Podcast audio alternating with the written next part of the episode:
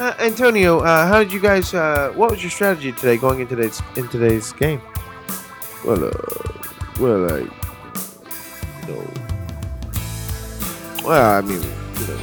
played some like that. It's a bit honestly, that sounds like Arsene Wenger to me.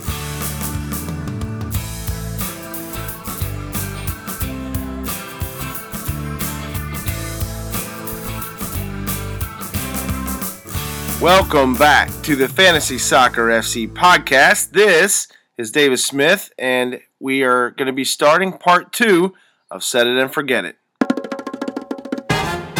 Brian, I know that many have been paying attention to this. This came up on social media a couple of times over the weekend.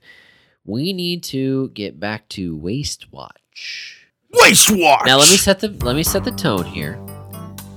For a couple of years now, we have had a long-standing segment on this show called the Cameron Jerome Wasteful Player of the Week Award. Now, it was guaranteed a couple of days ago that Cameron Jerome will not be coming back to the Premier League, at least not for his current club. There was a chance. Playing with Derby County. Derby County was in the playoff. They lost. So unless he gets sold to Cardiff or Wolves or someone who's about to also be promoted from the playoff, Fulham or Aston Villa as it stands, he's likely to stay in the championship. Okay. But we looked into the stats a few weeks ago. You specifically did. We sure did. Because there's someone I can't unsee them who is potentially being more wasteful than Cameron Jerome was when he earned getting this award named after him. Believe it or not, you are exactly right. So how did it end this season? And going into next season, do we need to rename this award? I hope you're sitting down for this. I am. Please, God, tell me. I can obviously see that you are. I do not want to change it. Per one of my formerly favorite sites, 442.com, they're still very good. Sure. If you're in the U.S., switch to the U.K. version, unless you want to see only MLS-related articles. Boo. 442.com. Easy. According to them, Christian Benteke's final expected goal number for the season, the goals that were expected that he should be expected to score, put him 12th overall in the Premier League for the season. Now think of the number of times he did not play here at the end of the season. Right. It was quite a few times. 12th overall in the Premier League for expected goals puts him ahead of such goal machines as Bobby Chompers, Sadio Mane, and Eden Hazard for perspective here. 12th overall. As of the end of April, the top 10 in terms of wasteful expected goals included some prominent names we've talked about a lot this year. The top 10 included Dwight Gale, Richarlison, and Gabriel Jesus. So Jesus, as we can talk about in the forward section, because I think it's a really interesting stat. The 11 through 20, so the top 20 included some big names. Alexis, Sanchez, Paul Pogba, Dele were all in the top 20. Crystal Palace had multiple names on the list total anyway in wastefulness and total in wasted chances and expected goals. No, Ruben Loftus-Cheek and Yohan Cabaye were in the top 20. Surprising. Either way, what makes it overall really disappointing for Christian Benteke, in addition to the misses, not kicking the ball in the net, is that 1 year ago he scored 15 goals in 36 appearances. Did he really? He scored 15 goals. At the end of the season, he was one of the best in the Premier League in expected goal conversion. With his conversion rate was on par with Sergio Aguero, Romelu Lukaku, Zlatan, Alexis Sanchez. What they measure in expected goals per shot, it was 0.14 expected goals per shot. It was the same as Romelu Lukaku's at the end of the season. That's good perspective.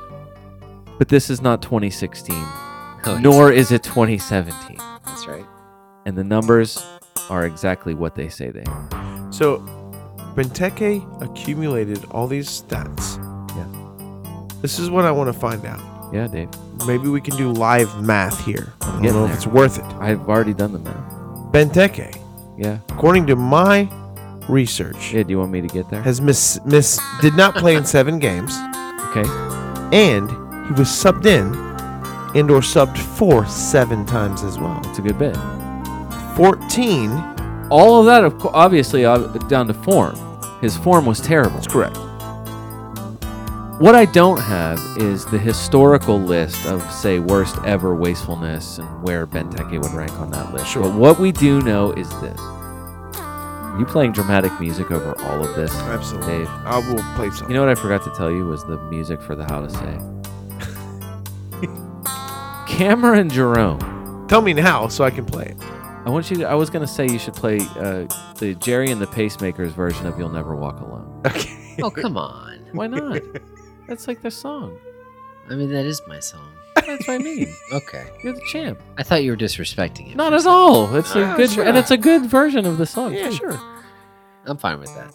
Cameron Jerome finished a couple of seasons ago with a conversion percentage on big chances of 16.7%. Okay. Christian Benteke finished this season with... Yes.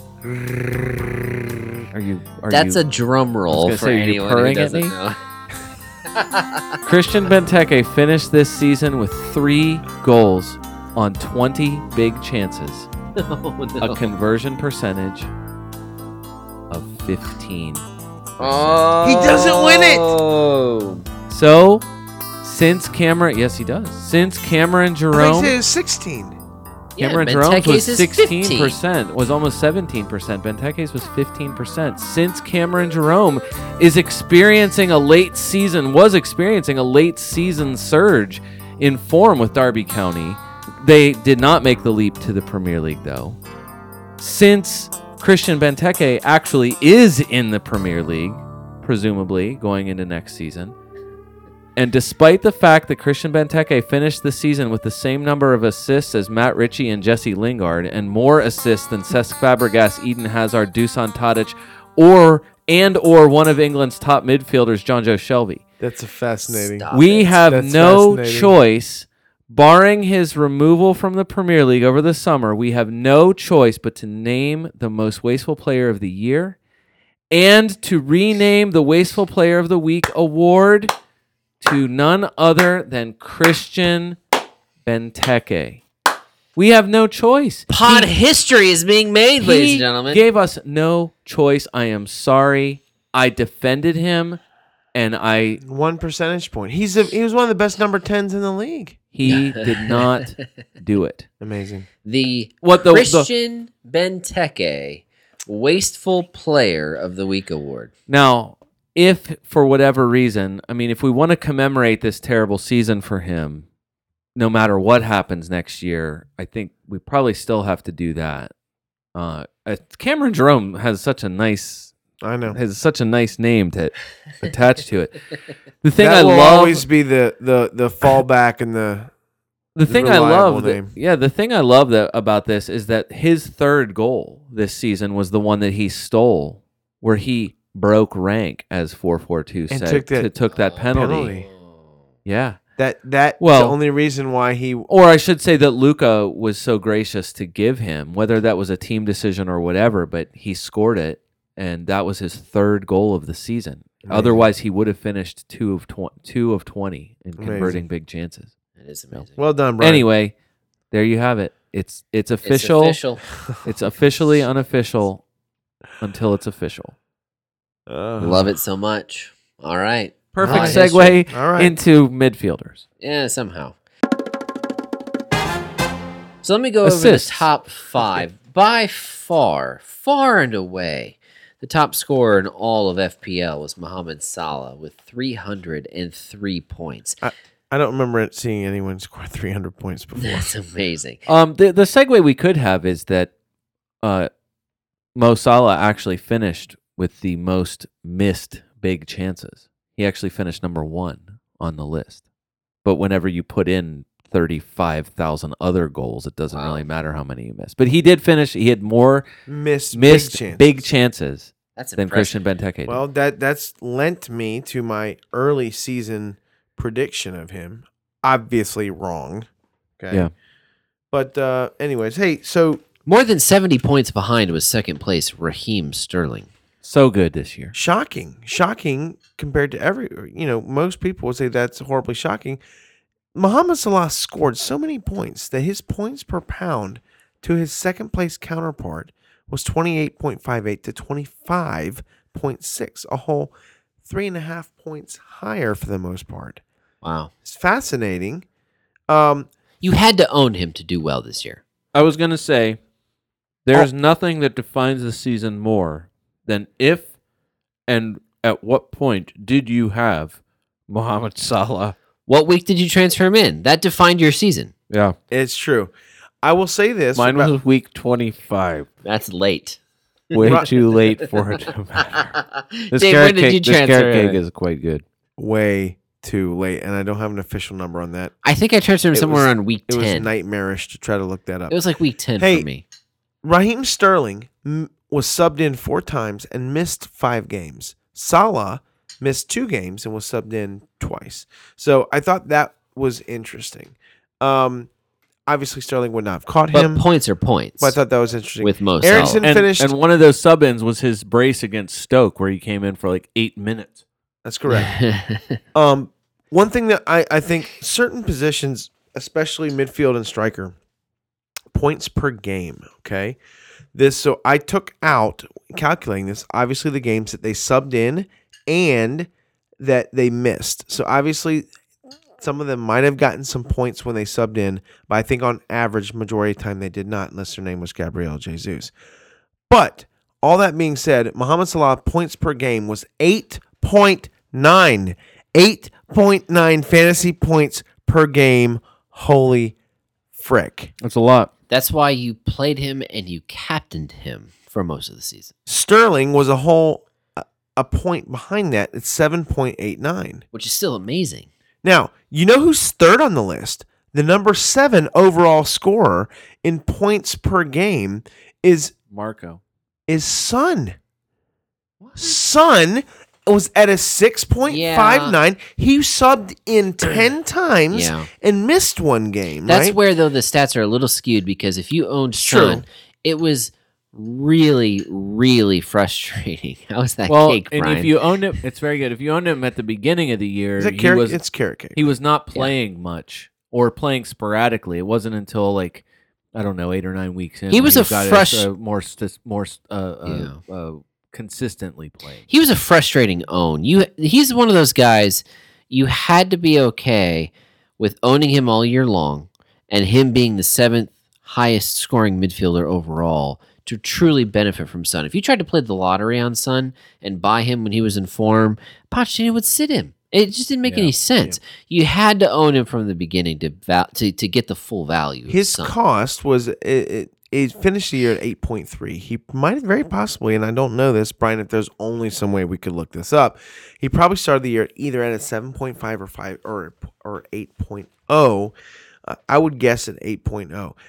So look. It was an 8.0. This is interesting. So De Bruyne finished number 3 overall. Erikson number 4. Marez, Scott, surprisingly, number 5. Yep. Sane, number 6. These are in total points. But those 4 players, De Bruyne, Erikson, Marez, and Sane, those 4 players, for the most part, averaged about the same points per game that they played. Sane missed the most games out of all those players. I wish you wouldn't have mentioned Marez. The other thing is this that I wanted to bring up with midfielders is Pascal Gross, who I already mentioned in Things I Now Know. Mm-hmm. At a cost of 5.9, he scored a total of 164 fantasy points. His points were per pound. Were second to Salah at a 27.79, Salah being a 28.58. That is impressive. Now, his points per game were a lot lower than some of the other players, but because of his cost and how it offsets almost $3 billion, Brian, compared to some of the other players, your money, Pascal Gross, was hot early, there's a slump in the middle of the year, and then seemed to be hot late again. He was absolutely worth an own all year. I'm not joking. This is not a joke question. Would you own him to start your season next year, though? Absolutely. If he's a good price, if FPL rates him higher because of this year's performance, then I'll have to readjust my thinking. If he's under $6. I was going to say, what if he starts at $7? No. You wouldn't do it? Well, technically at that price, no, because he'd be on... I don't know. I mean, it's a good question. I know it's too early to say, but I'm saying it just seems like for somebody like that where I'm not saying it was a fluke. Sure. But could you possibly expect that kind of production from him the second year in the Premier League? It just seems like it would have to be quite a value dollar amount for you to make him, say, 4 or 5 on your midfield bench. Very possibly. Okay. Moving things along, Xherdan Shaqiri. Xherdan Shaqiri. Finished number 3 overall, Brian, in points per pound at a 25.40. There's no one that makes... Finished the year at 6.1. He probably started the year at 5.5. He, listen, to his credit, I always thought, and I'll have to go back and look at... I always thought for the most... of his career that he was very injury prone. He is injury prone. Brian, he only missed 2 games and he subbed in once. I know that. This entire season. And yet this was the year they were relegated. Brian, you probably had him on your draft team. I did. But I had him on my real team for a lot of the year. He finished 12th in overall midfield scoring. And I thought, you know when I got rid of him? Tell me. A couple weeks ago. Yeah, sure. Whenever he scored all his points. Anyways, those were things that jumped out to me in my review. No one makes me happier as far as like a predictive, like a guess whenever he was doing well earlier in the year than Shaqiri. I didn't buy him in the budget league whenever I said, hey, this guy's doing really good. Maybe you should do it. It took a while for me to actually buy him, but... if this was the one year you were going to gamble on him not blowing a hammy yeah. after 3 weeks of running around, it was definitely the year to do it. He was good all season long, up to the very, very last minute of the last week. I want to kind of dig down deep a little bit just briefly here. Shaqiri, you mentioned, was 13th overall. Alexis was 14th, but his price was enormous. You never got paid off. No. He bit you and screwed you the whole year. Still, I find it fascinating that he still managed to get the 14th most points in the midfield. You even saying that doesn't sound right. Last season, all we talked about was which Liverpool midfielders do you want to play? Yeah. Only 2 finished in the top 15 this year, partially because Firmino was a forward this year. But Sadio Mane finished 15th, the only other Liverpool midfielder to finish in the top 25 besides Mo Salah. Fascinating. Hey, I don't have it in front of me. I just know that it's true, and you're just going to have to trust me. I want to give a shout-out to the single person in like week 20 or 36 or 37 or something like that who bought Philippe Coutinho while he was still available in FPL. It was showing on the thing. It was one transfer in. That's amazing. And I should have taken a screenshot. But I took a memory screenshot of it. Yeah, sure. And I just remember seeing that and thinking like, that's hilarious. It's like buying a football player in fantasy football that's isn't gonna like Tim Tebow or something like that. This is not a fantasy football podcast. And just having him on your roster for no reason. I think that was really a good move. Anyway, I think I'm off on one number. Alexis 13th, Sadio Mane 14th. 15th, I want to go through the next 4 here. 15th was Luka Milivojevic. 15th overall. Yeah, man. Luka Milivojevic. Great value pick at 5.2 to end the season. Marco, 16th. Pogba, 17th. Yeah, that's shocking. Now, his price wasn't that high, 7.9 to end the season. A decent finish, but considering where he was, especially at the beginning of the year... You remember how hot I was going to say, Scott, you and I had a Pogba Mkhitaryan bet early on. It's hard for me not to say that it's honestly a little disappointing considering how good he was to start the year, that he would fall far enough to finish outside the top 10 in scoring when he was, I believe, number 1 for a minute. All good players die under Mourinho. And then Wilfried Zaha finished next overall. I mean, he missed... something like 9 matches entirely this season. Yeah. But at the end of the year, I mean, I credit much of my title win to Wilfried Zaha in midfield. I'm not going to be crying if Wilfried Zaha finds his way into the Arsenal lineup next year. And if he manages to stay at Crystal Palace, he'll be my sexy pick for 7th overall for Crystal Palace. Well, and it's the sad thing about him is knowing how. I mean, just because he had such great form last summer, we talked about that before, like how great he looked and how essential he seemed to start the season for most FPL midfields. Look, and then to get hurt so early, you know, game one, I think he played all 90 the first match. The thing is, I just think for somebody who was he was, because of his price and he was in the, you know, it just seemed like there were some of those guys that had such great form going, you know, through the summer. Harry Kane and Romelu Lukaku were both all summer long scoring goals every time they kicked a ball. And Zaha was the same thing. De Bruyne was the same thing. There were those guys that just looked like you need to find a way to put these guys into your lineup. It just crumbled so quickly for Zaha. And then to see what could have been. I do have one stat that I can add to this if you want me to add a stat to it. In that same article about expected goals, one of the most interesting parts of it, is that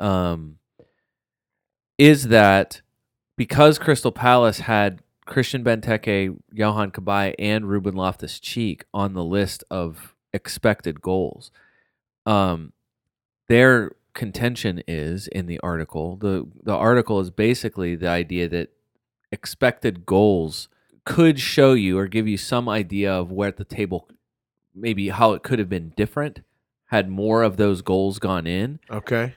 For them, because of the number of people who missed so many expected goals, Crystal Palace, their claim is that if they had even hit an average number of the goals that they were expected to score, they could have been as high as 7th in the table. Oh, wow. No, if Roy Hodgson had been their manager all year long, they would have challenged Burnley for Europa League. They scored 41 goals from their expected goal total of 53. Wow. So it's bad.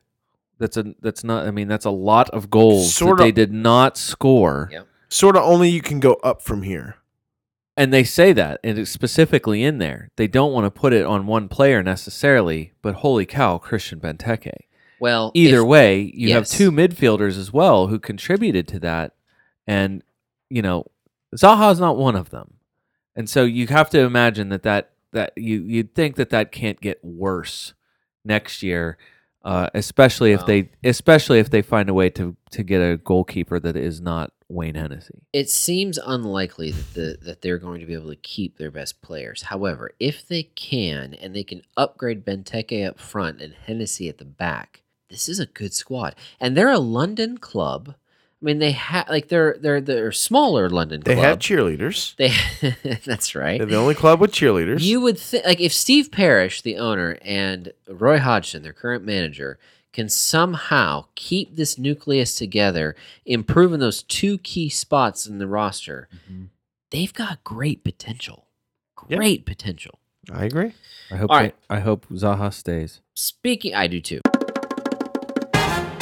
Speaking of potential, Dave, your favorite club is Arsenal. Yes. And we're now done with the Wenger era at Arsenal. Wenger's officially out, Scott. That's right. So we want to give you an Arsenal moment in this season-ending pod.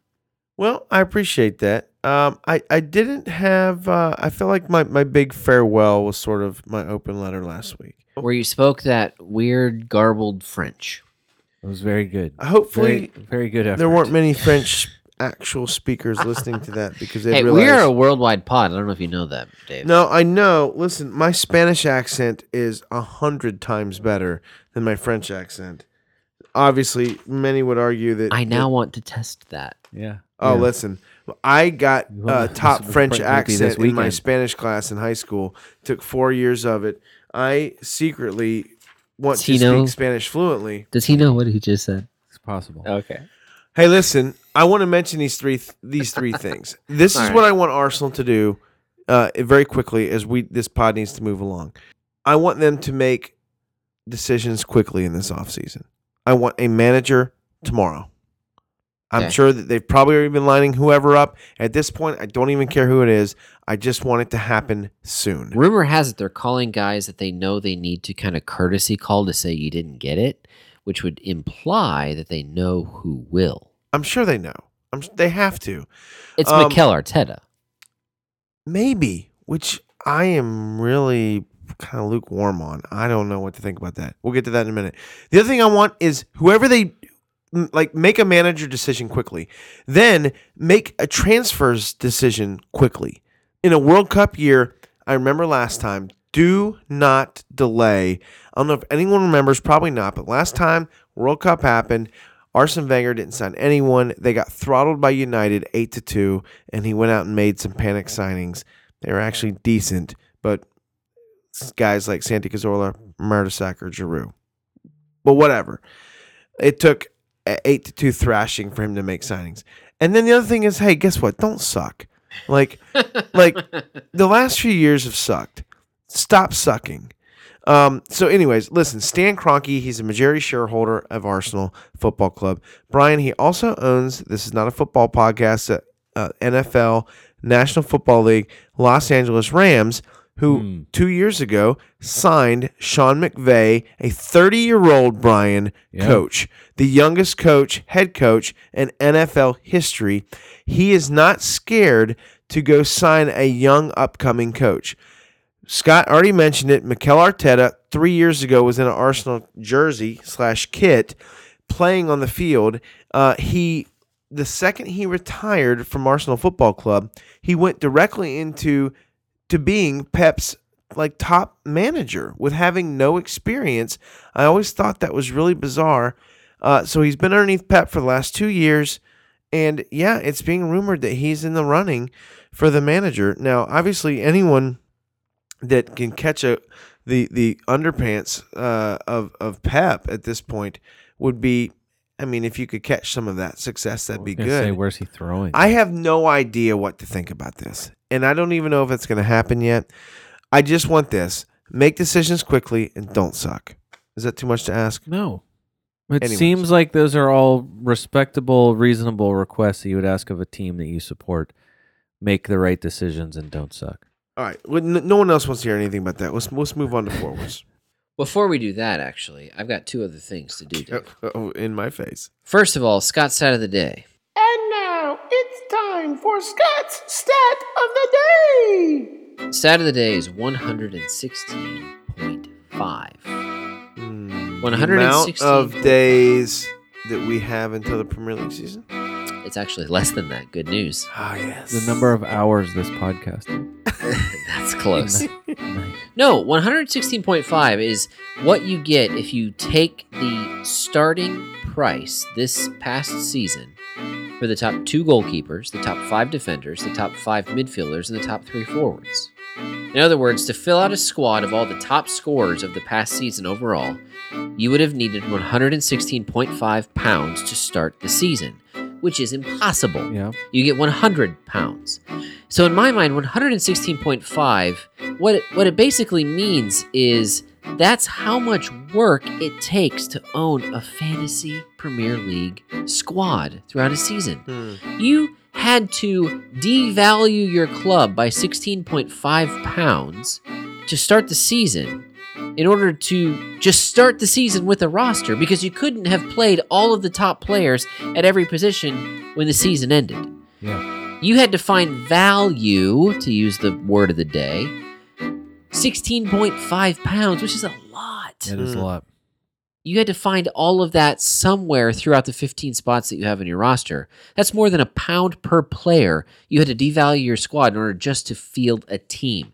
That's all the decisions you had to make to get to 15, hoping that that second goalkeeper, that fourth and fifth defender, that fifth midfielder, and that third forward would hit somehow for you. Interesting, Scott. Then when you weigh, and when you just, based on what you just said then, the points per pound, it's enormous, becomes very relevant. Absolutely. And especially that's where I'm okay with value. Piggybacked on what you just said. Yep, absolutely right. So 116.5, obviously not possible, but it does show how hard this game can be over 38 game weeks. Now it's time for the part of the pod I'm most excited about. Before we get to the forwards, I want you, Dave, and you, Brian, to play overrated and underrated. We can keep this brief. Okay. Brief explanation if you must. Mm-hmm. Oh, I know Brian will have an explanation like on everyone. I'm going to give you 10 Premier League-related people or items, and I want you to tell me if you think that this thing I say is overrated or underrated. You ready? Yep, sure. I am ready. Number one, Wembley Stadium. Overrated or underrated? Overrated. As a venue, it is properly rated as a venue for Tottenham Hotspur FC. Way overrated. Interesting. Both of you agree Wembley is overrated in some way. Yeah. Okay. Yeah, right. You didn't ask me to be descriptive. No, that's all right. I just answered the question. I fully agree. I want there to be magic about playing at Wembley, but unless you're a club that's probably outside the Premier League at this point, Wembley's overrated. Or unless I'm going to see like a Led Zeppelin reunion show there. That's valid. Number two, and remember there's 10 of these. Number two, Paul Pogba. Overrated or underrated? Manchester United midfielder. Fun game, right? I think Paul Pogba has only shown himself to be over. Based on this last year's performance, overrated. Based on 2 years ago Juventus' performance, underrated. Okay, all right. We're not going to base this off Juventus. Based on this past year in the Premier League, overrated. I think overrated is the only answer you can possibly give. It's hard. Right. I mean, it's hard to say. Look, man. When nearly unanimously anyone who's looking at it says, I wish he was playing more advanced and Mourinho's not playing him. Until there's a consensus that he's being played properly, it's a little tough to make a final decision, but holy cow, it just seems like he checks out way, way, way too much. It seems like he buys way too much into, I'm a £100 million man. Malcolm Gladwell is not a soccer guy.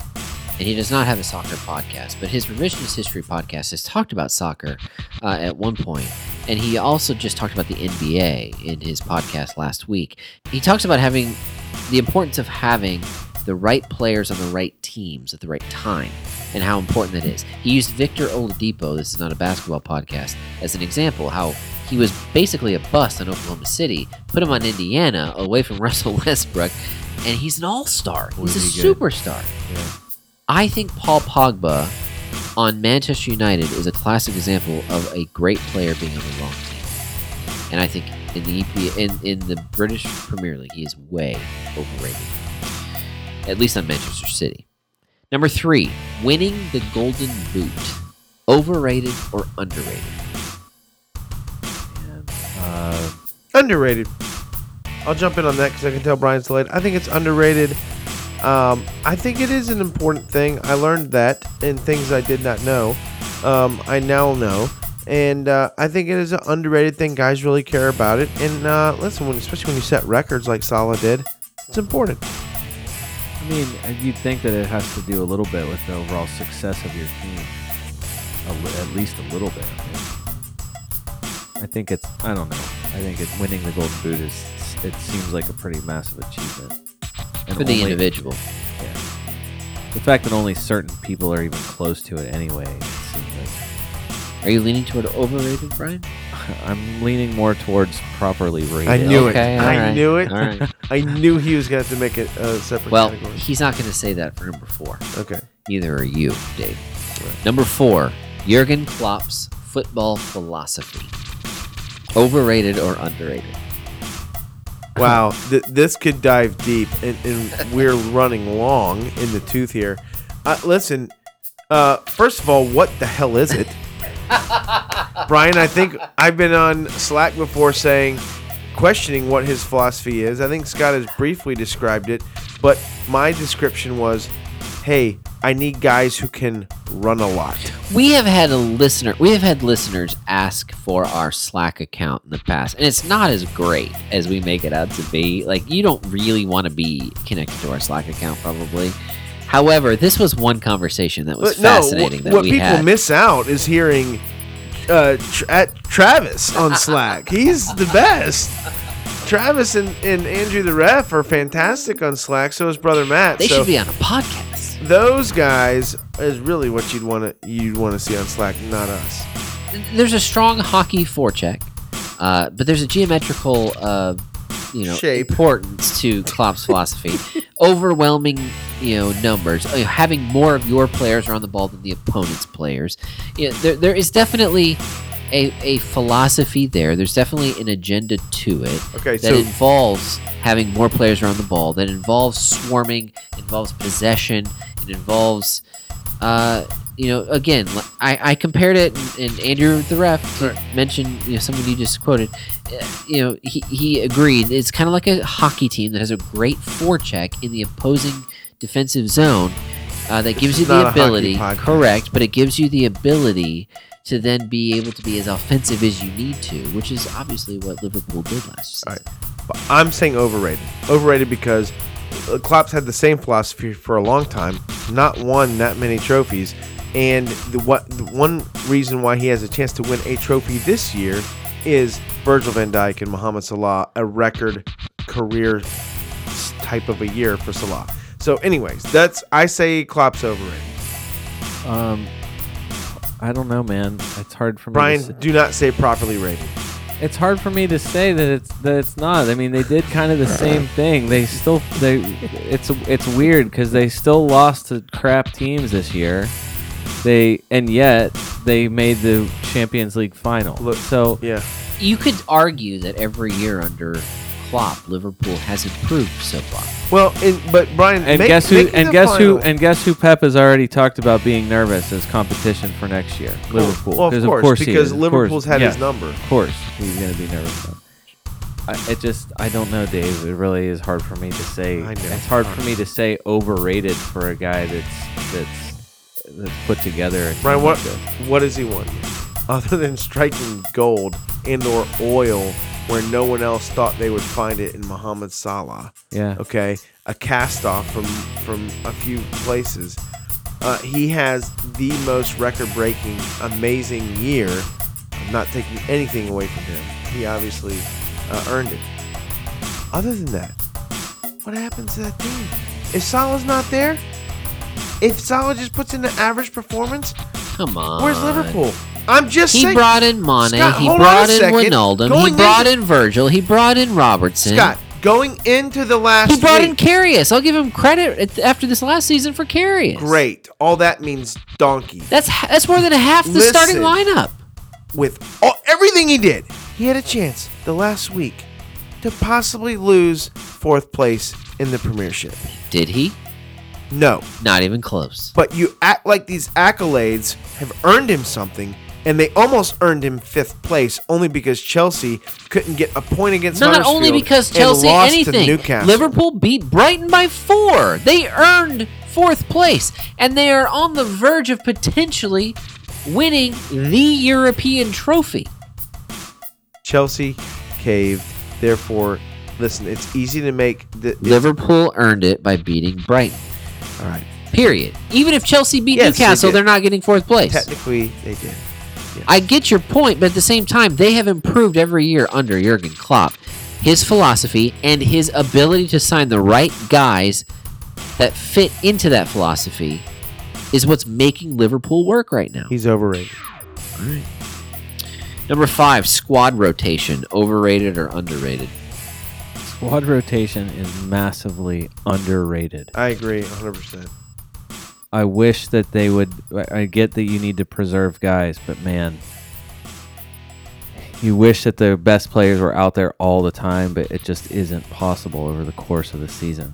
Unless you're Leicester. And as much as you hate seeing it, it's just, I mean, there's nothing else. There's nothing that the top teams can do other than have a roster of 25 or 30 guys that you can play constantly no matter what. Burnley just don't have the money to do that. Burnley far and away had the fewest changes to their starting lineup all season long. It got them 7th place. It's interesting. They are, honestly... The prior two champions who won that the prior 2 years... Chelsea and Leicester. The team who had that stat won the league. That's right. And Burnley had it this year, and they maxed out in 7th, which I think is about right. They earned a Europa League spot. Honestly, though, depending on what they do in the summer, they are a relegation danger next season, regardless of the fact that they're playing in Europa League. Because of the extra games and the rotation that's going to be required. We don't know that Sean Dyche can do that. Number 6, Antonio Conte. Overrated or underrated? Overrated. What? Oh, man. I don't know. It's so hard. It's so hard to say what happened with Chelsea at the end of the season, and from the moment that he stopped being like hyperactive, fist pumping, crowd surfing Antonio Conte, I have no idea. I would like to think that he's not overrated, but man, they just completely. One reason why I say overrated is because how many Chelsea managers come in and for 1 year are great, and then the next year they're horrible and they get cut? Is that Antonio Conte's fault? Also, is Antonio Conte in the same category as Goose Hiddink and Carlo Ancelotti and all the others? No one is in a category with Goose. Well, you can't put him in the Mourinho category either. I mean, it just doesn't seem like Antonio Conte is underrated. Okay. You can't tell me you wouldn't want him on Arsenal next year. I don't. I don't. What? No. He would give Arsenal. If anything, I don't want to hear this. Antonio, how did you guys? What was your strategy today going into today's game? We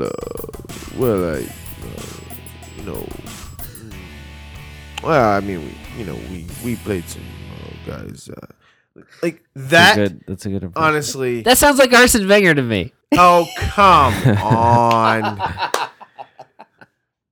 Hey, that leads naturally. I'm not going to bring up my French accent because I don't have one. Yeah, so we know. Continue. It's good. Number 7. Speaking of Arsene Wenger's Arsenal career, overrated or underrated? Oh wow, that's a tough one. I can't answer that. I really can't. At this point, I almost want to go back to Brian's properly rated, even though that's not an option. Considering, I would say underrated because I feel like the end of the year, the end of his term, it was people had forgotten what he did in the beginning. I was gonna say, considering the fact that it's either that by the end it was either Arsene Wenger changed the face of English football forever, he managed the Invincibles. And also, he sucked with every breath he took out of his body made for the last 5 years of his managerial career. I mean, it was one or the other the entire time. It just feels like the pendulum swung too far both ways here at the end of his career, and then the Wenger out stuff seemed to just to overtake everything. You know what's interesting, and it just occurred to me, what happened to him at the end of his tenure was he said this in multiple interviews. That he became, and he said this in the Roger Bennett Men in Blazers interview, that he became a fan. He was a fan of Arsenal. And think about this. If any of us of our favorite teams became managers of those teams, and because we were fans first and it wasn't a job where we were worried about losing our job and or had to have a performance up to a certain standard, I just think that he got to a place where he was a true fan of the club, and then he didn't see things clearly, as opposed to a manager who is concerned about his job, and if I don't perform, I'm going to be in trouble, and then makes decisions accordingly. Therefore, he sticks with players too long when maybe he should have cut them. He didn't go after cutthroat signings because he wanted to see certain players develop into things because he got too emotionally involved into the club. I never would have thought that before until I saw a lot of these interviews, and now I think that is becoming way more apparent, and that's why things were so kind of cutthroat, and or I think that went to his advantage earlier in his career because he was not a fan yet. He was not that emotionally tied to it. And after the 10th, 12th, whatever year, when production started just barely maintaining. Anyways, that's my little hot take. It's a good take. I think additionally, though, you have to acknowledge the fact that he was revolutionary when he first came into the Premier League. Those who remember and were watching back in the 90s when he started, he was revolutionary, and that was then it. He played all the cards in his hand, and the rest of the league caught up to what he had implemented at Arsenal, And at that point, then they were able to surpass him, and that's why things kind of went on the decline later on. I think I like that you say underrated, Dave, for the reason that it takes the whole totality of his career into account. Number 8, pod favorite, Leicester City forward. Finished the season strong. Y'all say. Kelechi Iheanacho. Oh, okay. I thought you were going to say more. What? Kelechi Iheanacho. Is he overrated? He didn't play a ton for Manchester City.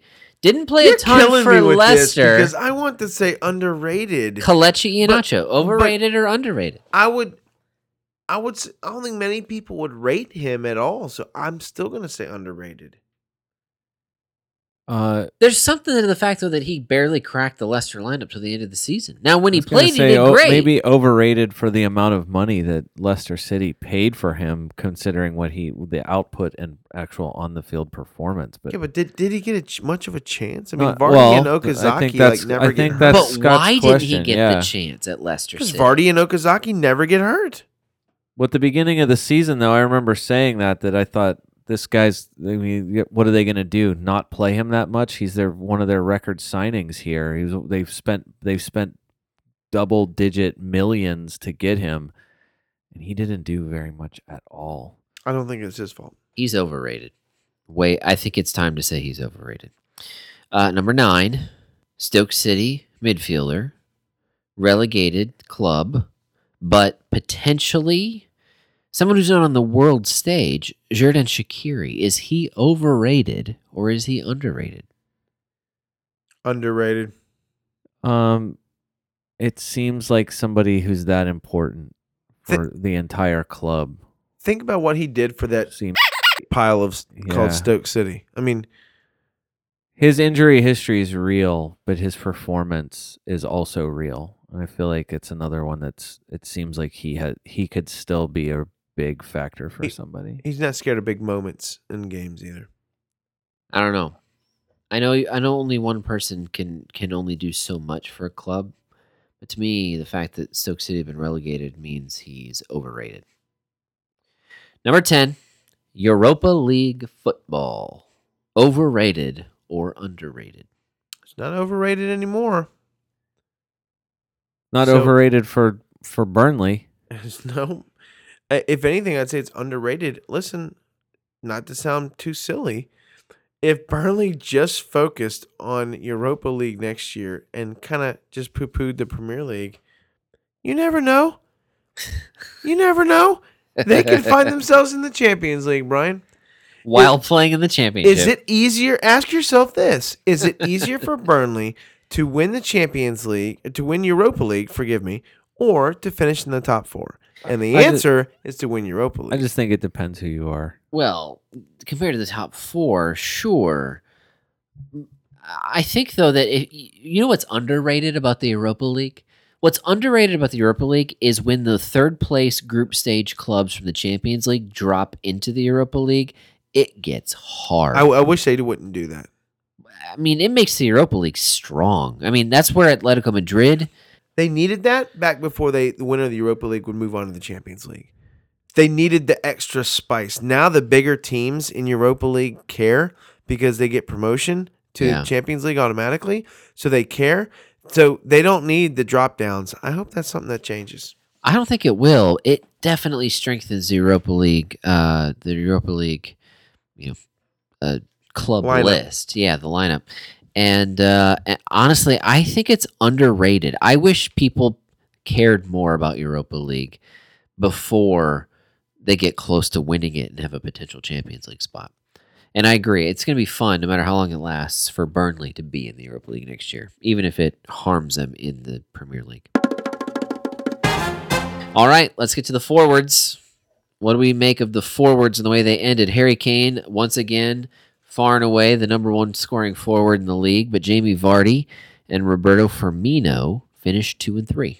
Kane's points per game, 6.38. He subbed in 3 times. He missed 1 game all year. That's not bad. And most people I think would take 6 points per match. Considering that Sergio Aguero had the top points per game, because, and again, the numbers are a little skewed, but he missed 13 games. He subbed in for 2. So he played a total of 23 games, scoring 169 points, had a whopping 7.34 points per game. Second behind him was Aubameyang, with Aubameyang scoring 87 points, only playing in 13 games. That's good.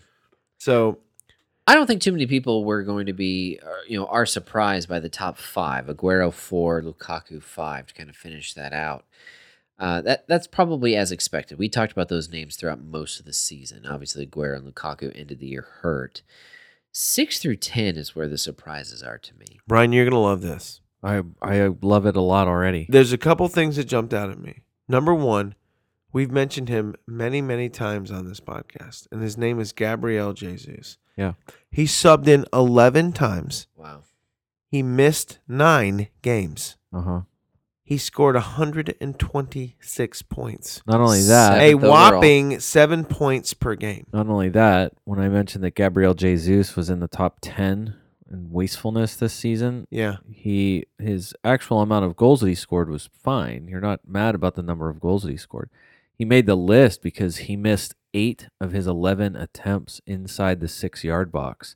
All 8 of those attempts were either shots he kicked directly on target or that hit the woodwork. Wow. Gabriel Jesus could have, and he missed 2 penalties. So Gabriel Jesus could have had an absolutely monster season, I think, with a little less competition. Yeah. Which is not going to go away anytime soon, but no. Holy cow, he had the chances. He had some really good chances. Finishes really well overall, but you'd think you'd expect a little bit more. For the money, though, it was just so hard to know when he was going to play and when to own him to get those 126 points that he earned on the season. Hence the bet between him and Jay Rodriguez and Solomon Rondon. That's exactly right. Scott, the last in your face. All right. From another Brighton player. It. You thoroughly 11th. Mocked him. Yeah, 11th beginning overall. Of the year. Yep. He's 11th overall at a whopping $5.9 billion with 111 points. There's one other thing I'll mention in just a second, but we've already talked to him. Murray, in getting that 111 points, he subbed in 10 times and missed 3 games. Yeah, he didn't play much till the second half of the season. The fact that he got those points, that's pretty impressive to finish 11 overall, missing that many games. Well, that's true. Just above him, 6 playing through 10. Playing for Brighton. 6 through 10. Alexander Lacazette finished 6th overall. Yeah. Kind of surprising. Especially because he didn't play much near the end of the year. Right. Number 8, Ayoze Perez. That's also in my face. And that's who I wanted to mention. Yeah. 5.5. That guy, he subbed in 7 times. He missed 2 games. Still finished 2 points behind Jesus and 3 in. By far the cheapest in the top 10. Absolutely. By far. Yep. Points per pound had to be solid for Ayoze Perez. Yep. Honestly, no. Ayoze Perez, points per pound were 22.54. No one was close. Well, and Ayoze Perez, I mean, his last 10 matches was where he exploded. Yeah. The rest of the season basically was just, you got a goal here and there from him. But basically it was week 30 on. In hindsight, he absolutely exploded. In hindsight, we talked up Swansea forwards as great third forwards. Tammy Abraham the first half of the year, Jordan Ayew the second half of the year. In hindsight, though, you probably should have gone from Jordan Ayew to Ayoze Perez. Yes, definitely. Over the last 8 to 10 game weeks. Yep. Other than that, I don't have anything that really jumped out at me. Goodbye, Alvaro Morata. Goodbye, Alvaro Morata. If that's a definitively done deal, to Juventus, back to Juventus. Like. Yeah. Alvaro Morata also on the wasteful list, but I didn't really include him because mostly I think his biggest wasteful, the one that is memorable and the one that 442 definitely like to throw at you was the match against Arsenal where he missed 3 clear-cut chances that would have been the difference in them winning the match or not. So, no, I didn't mention number 9 Morata and Rooney, number 10. Rooney, number 10. One, goodbye in the Premier League. The first half of the season, Morata and Rooney were on fire. Were absolutely lights out and could have, and you probably should have owned both of them. Yeah. From weeks 1 through 20. I got knocked out of the FPL Cup by a guy who owned Wayne Rooney in that month when you needed to own Wayne Rooney. Two of my beginning of this season draft picks from the draft. There you go. Did I finish second in the draft? I think you did. I'll take that.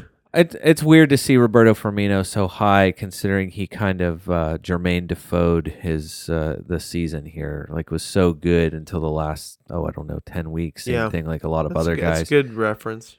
But that's where overall points is skewed. 38 weeks is a long time. There were definitely seasons of the season.